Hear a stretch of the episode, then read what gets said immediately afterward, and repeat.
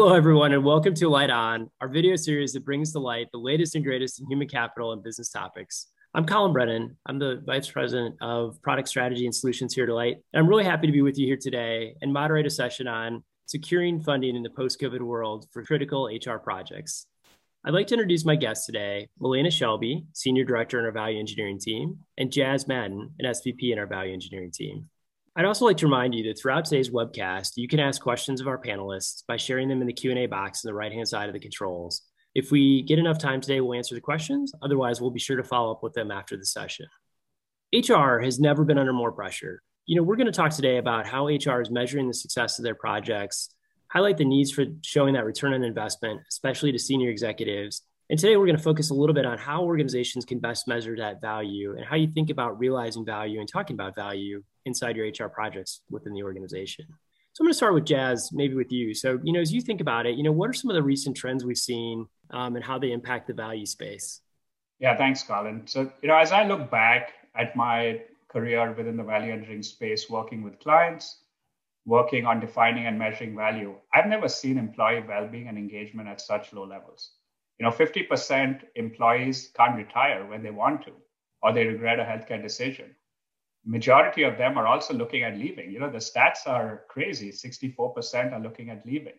Now that's going to have a significant impact on organization revenue, organization productivity. So that's one aspect of it from an employee perspective. Now, when you look at it from an HR perspective, they're also under a lot of stress. Now, there was a recent survey that was done which found 70% of HR leaders say this has been the most challenging time of their careers. So as we talk to organizations, you know, what we've been noticing is there's some common themes there. They all need help. They need help in improving engagement, ensuring their workforce is healthy, financially secure. They want to think differently about where investments are going. You know, what investments can drive the best outcomes? What worked in the past around programs, around HR programs, around benefit programs is not necessarily what's going to work in the future. So that's where we've been noticing a lot of our clients need help in getting better at articulating the value of these programs and driving up engagement.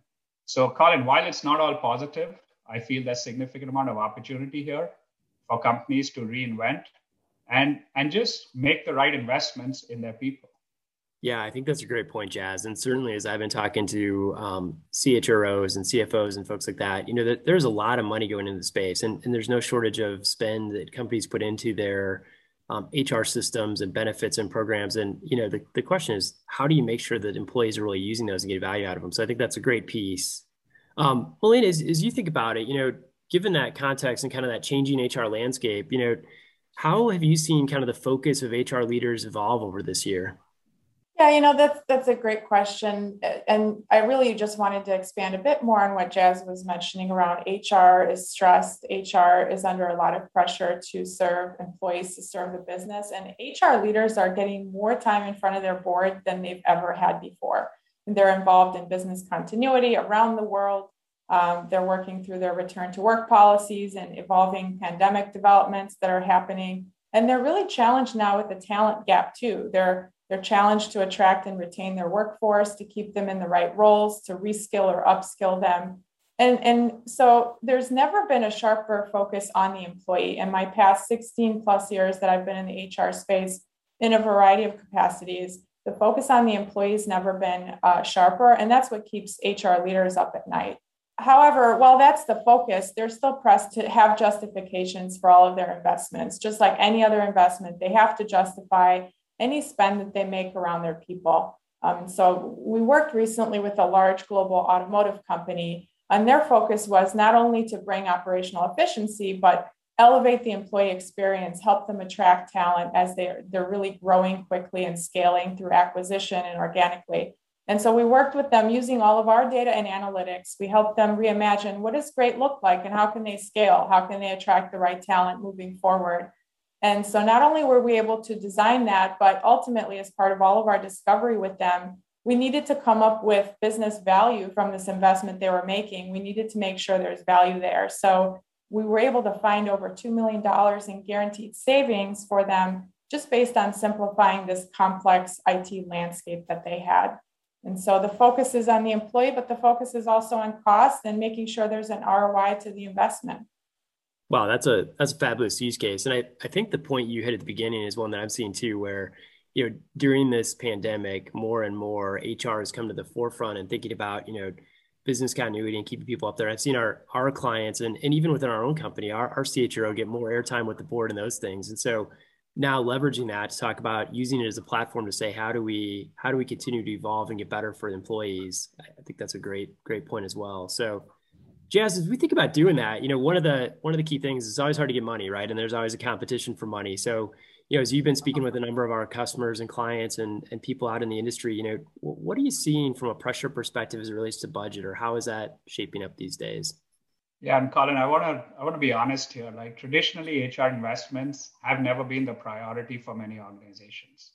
You know, this focus has always been around driving customer experience. You know, whether it's point of sale solution, whether it's supply chain solution. So the focus has always been on the end customer. But things are changing now with the pandemic. You know, there's a realization that organizations must invest in their people, and and you know what? They must spend more on programs, the right set of HR programs and tools. Now, having said that, we all know that budgets and incremental spend is going to be under a lot more scrutiny. Know, there's, there's a concept now of the COVID committee. A lot more organizations have more individuals as part of this COVID committee who are required to approve projects. Now, what we've been also seeing as we talk to more HR leaders, they've been asked to prove the value of both existing investments as well as net new investments. So it's not just about build me a business case for a net new investment, but it's also what value did you derive from something that we've already done in the past. So here's an example. I just wanted to call out an example. We recently worked with a multinational retail customer. Payroll function on the surface, the FTEs looked great, right? They seemed to be best in class. But as we as we uncovered the data, we started to realize that they were understaffed as a result. What was happening was their payroll leakage was high their overpayments were high. They were having a lot more errors in terms of their payroll process. And that allowed us to uncover opportunities upward of $1.5 million annually. Now, that part of it was also guaranteed, and that allowed us to justify and prove the business case. Now, had we not gone the route of getting into data, had we not gone the route of identifying where those opportunities are and building a true business case, there was no additional investment that would have been approved. So that's you know that's some of the trends that we've been seeing a lot more scrutiny both for existing projects as well as for net new. Yeah, I think that's a great point, Jazz, and and certainly there's always been a um, a need to prove out the the business value and things like that, and, and certainly in times today, you know, everybody's looking to make sure that the projects make sense, and I think HR, to your point, has to compete more and more with projects that are um, about the business or about you know projects the IT department has and things like that, and so thinking about whether you invest in your people or you invest in a new cash register system or inventory is, is really important. So, and I, I think you're right. I think sometimes, you know, HR has struggled to articulate it that, especially in a way that a CFO can understand. So in your example, you know, being able to go back and show a hard dollar savings of a million and a half dollars, I think anybody would crave that. And, and hopefully it's money that goes back into the uh, HR systems and things to make people better. So Melina, maybe on that point, you know, are, are there other ways that, you know, the HR organization can think about value differently? Yeah, you know, definitely there, there are. You know, I think historically the the equation has been rather simple um, and focusing on cost arbitrage. How do we simplify things, become more efficient, and really go from this cost to a lower cost? And and so a lot of organizations have reached the point of efficiency and effectiveness in whatever they do today. That that's not what's going to drive them forward. That's not what's going to help them scale. It's not what's going to help them uh, improve and, and make their workforce healthier and uh, more secure. And so, what what it what the value is about now in HR is really how do you tie the HR investments to how the business is impacted to, to key business objectives that you you may have. And, and those might be anything from delivering on diversity, equity, and inclusion initiatives. How do you make that data that you may have or data that you may need to get how do you make that real? How do you improve upon that? How do you take that forward? Or maybe it's how do you keep your employees healthier, back at work, engaged, moving up within the organization? Um, what are the investments that HR can make to make the business stronger and to help you meet these business objectives? And so, what we've seen a trend in with our existing customers and, and other organizations coming to us to request a proposal is not only are they asking about performance SLAs, but they're thinking about other uh, meaningful KPIs that we can help them uh, drive and impact within the firm outside of HR. And so, maybe to give, give an example, a large customer that we worked with recently in the aerospace and defense industry, they, they were pressed to attract talent. Their employee experience, uh, they felt they invested in over 50 different HR programs and tools, but they weren't seeing the type of engagement that they expected from these programs. They weren't getting the ROI, and they were looking for a way to engage in a more holistic way with their employees and ultimately keep them there, you know, keep them happy and moving up in the organization. Um, so we worked with them to measure and quantify, you know, what would it look like to improve utilization of these various programs? What can that do to your absenteeism? What can that do for people staying in the organization longer? Uh, or maybe healthcare costs is, is one factor. Um, so it's really looking at the bigger picture and how you can impact the business uh, rather than just focusing on SLAs that you may have internally or with a vendor.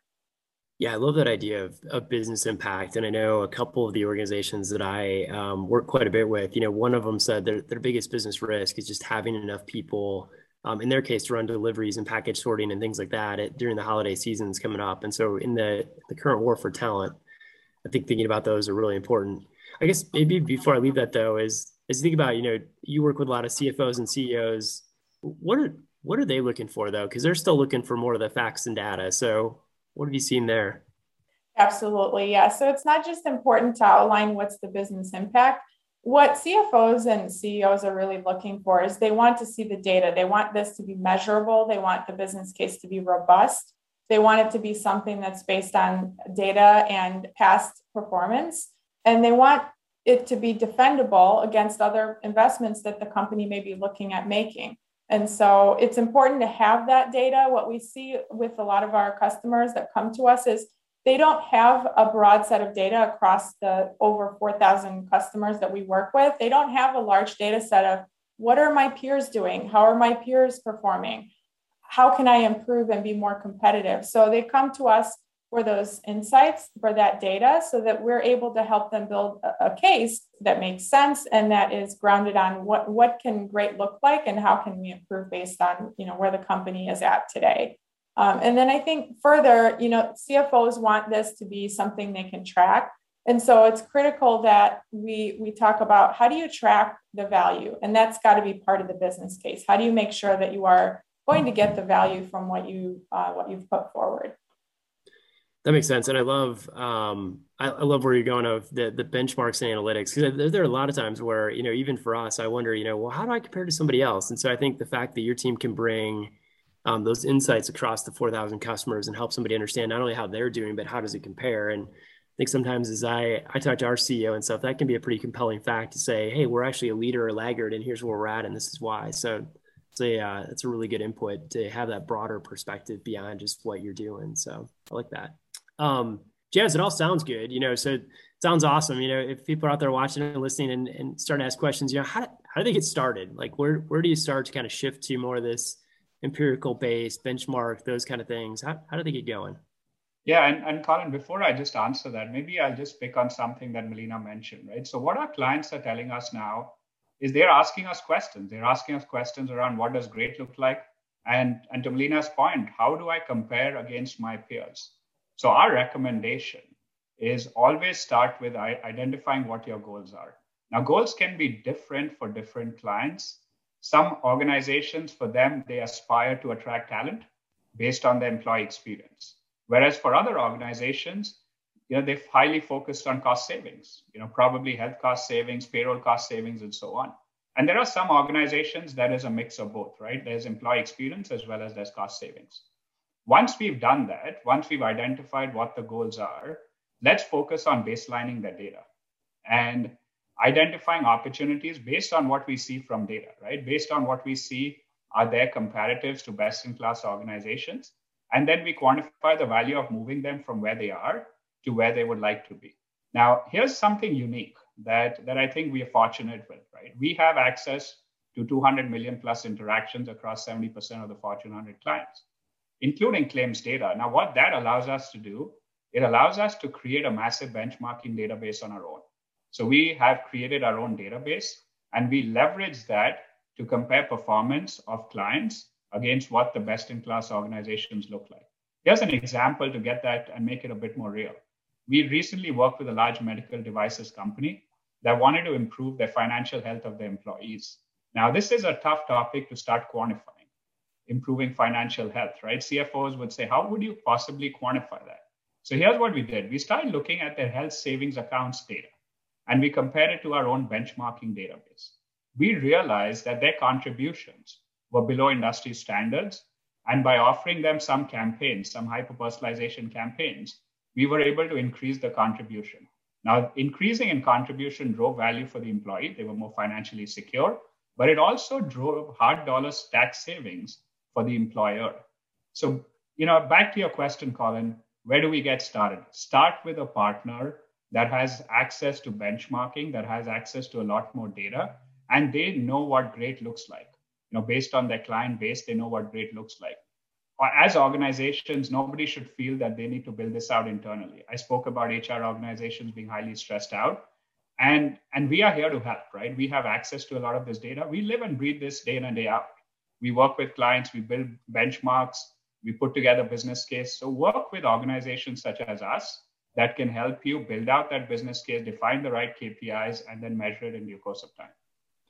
Got it. That makes sense, Jazz. And I, I think, you know, I know your team worked with one of my clients recently where we were able to look at, um, you know, a, a simple thing like, you know, we've got folks that have healthcare spending accounts, you know, and just driving up utilization in that space is one that's really important. And so, um, you know, a good example for folks at home if they're thinking about, well, what what does it look like and how how simple can it be? You know, we had an example where, you know, this customer just had, you know, thousands of people that weren't contributing to their HSA, and that's that's tough on the people because that healthcare spending account is a, a tax-free vehicle they can use to save money that they need when when a health event happens and it's also good for the employer because if they save on the on the pre-tax side it saves the employer money and so using the Alight work life platform and kind of driving a campaign i think you and the team were able to drive up that that utilization significantly and i think we saw you know, about 70% of people start contributing where they weren't before and that's that's great for both sides and so when you think about the return on that, you know, it, it's a huge return for the employer from a cost perspective because of the taxes they save. But more importantly, it's it's just helping people be healthier and happier. And I, probably a good example, one that you know, is as you and your team have been working with stuff, it doesn't have to be these big, big, massive business cases for HR transformation. Those are good too, but there's lots of little stuff people can do that I think you guys are finding that that's pretty compelling. That that has a great return both for the employee and the employer, which I like. Absolutely. Hey, as we think about you know business cases you know one of those things is you know you get them built you get them approved you get through the process you, you win the battle you get a bunch of money for the for the hr side and then kind of kind of what happens next jazz where do they go from there yeah so colin i'll speak the truth here the truth is often that companies do not realize the value that they expected value leakage is a big problem across different organizations you know there's a stat that only 50 to 65% of the value that you set forward in the business case truly gets realized now, that could be a couple of reasons. It could be that the selection was poor, not the right vendor was selected, the business case was not very accurate, you know, there were not the right set of benchmarks, or I think this is the important one, it was never tracked. Organizations never truly tracked the value once they went live, and that contributes to around 20, 25% of that leakage. So the next time, as organizations, people are going to ask for investment dollars, the same question is going to come up, whether you realize value from your investments or not. And that is critical, right? Like, so as we think about it, we need to highlight past success, which will allow us to secure funding for future initiatives. Here's an example within the same space. We were talking about working, we were working with a large food and beverage customer, and they wanted to measure success. You know, they wanted to measure what that success looks like once they go live. So we worked with them, we defined the right set of outcomes we and those outcomes included minimizing employee calls those outcomes included improving their payroll accuracy reducing some of their leakage reducing some of the overspend that they were having so we jointly built out an executive value tracking dashboard which the client has access to on an ongoing basis and they now use that as part of their quarterly steering committee meetings this becomes a way in which we get grounded on the value that we've delivered and it's accountability as well at the same time right if there's something that's going south we would investigate further and we'd work towards getting better outcomes and moving towards that you know, ideal state of value realization. So, key takeaways, Colin, is make sure that value tracking becomes an integral part of the process. And after go live, either within the organization or within the services provider, depending on how that arrangement has been done.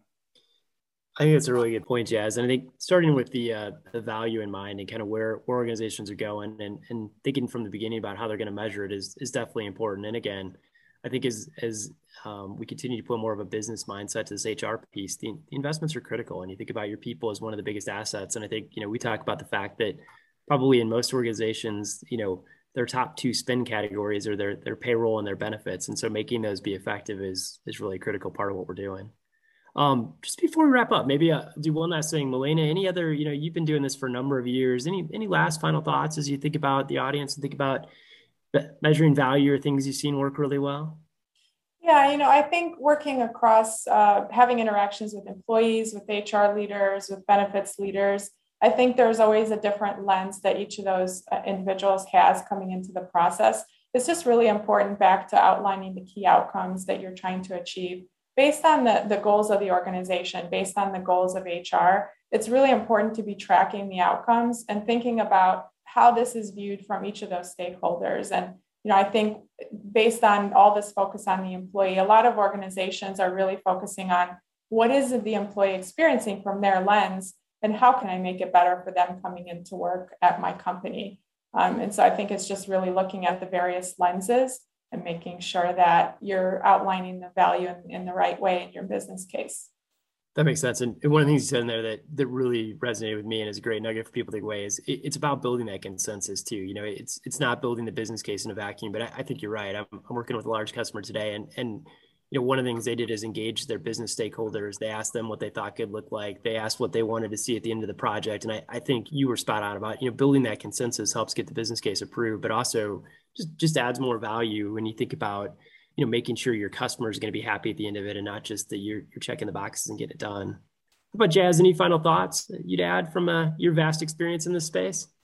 Yeah, Colin, here's the way I would summarize for the audience. You know, the time, it's an interesting time that we live in there is a lot more scrutiny that's happening, but at the same time, there's an opportunity for HR to make the right investments in their people.